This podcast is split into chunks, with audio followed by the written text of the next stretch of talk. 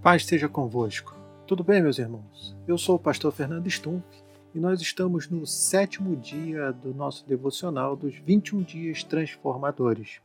O nosso tema de hoje é Oprimindo Pessoas. Solte as ligaduras da impiedade. Deixes livres os oprimidos. Oprimir eu? Que absurdo!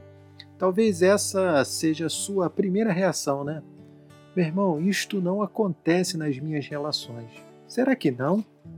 Oprimir, meu irmão, significa exercer domínio, humilhar com autoritarismo ou violência, afligir, atormentar e até mesmo onerar.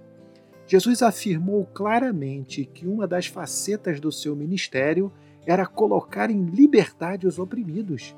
Lucas 4, 18 e 19 fala sobre isso. E isso dá uma dimensão de como Deus abomina essa prática, meu irmão. A Bíblia diz: Não oprimais ao vosso próximo. Levitas 25 ou 17. Não oprimais a viúva, nem o órfão, nem o estrangeiro, nem o pobre, nem intente cada um em teu coração o mal contra o seu próximo. Zacarias capítulo 7, versículo 10. Não oprimas em juízo ao aflito, Provérbios 22, 22. O que oprime ao pobre insulta aquele que o criou. Provérbios 14, 31. Meus irmãos, patrão não humilha o seu empregado. Marido não domina de uma maneira autoritária a sua mulher. Pais não aflijam seus filhos. Rico não anere o pobre. Líder não manipule o seu liderado. Namorado não violente a sua namorada. Solte as ligaduras da impiedade, meus irmãos. Jesus contou a parábola do credor incompassivo, não é? Respondendo a um questionamento de Pedro sobre quantas vezes se deve perdoar a um irmão. Mateus 18, do 21 ao 35. Você pode ver e ler essa parábola.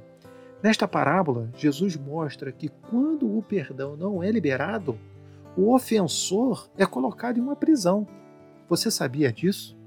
Por maior que seja a ofensa, o desejo de Deus, meu irmão, é que nós, eu e você, perdoemos. Perdoar é deixar livre, e deixar livre trará cura sobre você e a possibilidade de o ofensor ser tratado por Deus.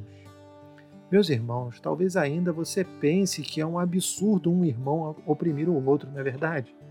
Mas ore a Deus e deixe que o Espírito Santo te envolva e fale com você no dia de hoje e que Deus lhe dê a graça e lhe ajude.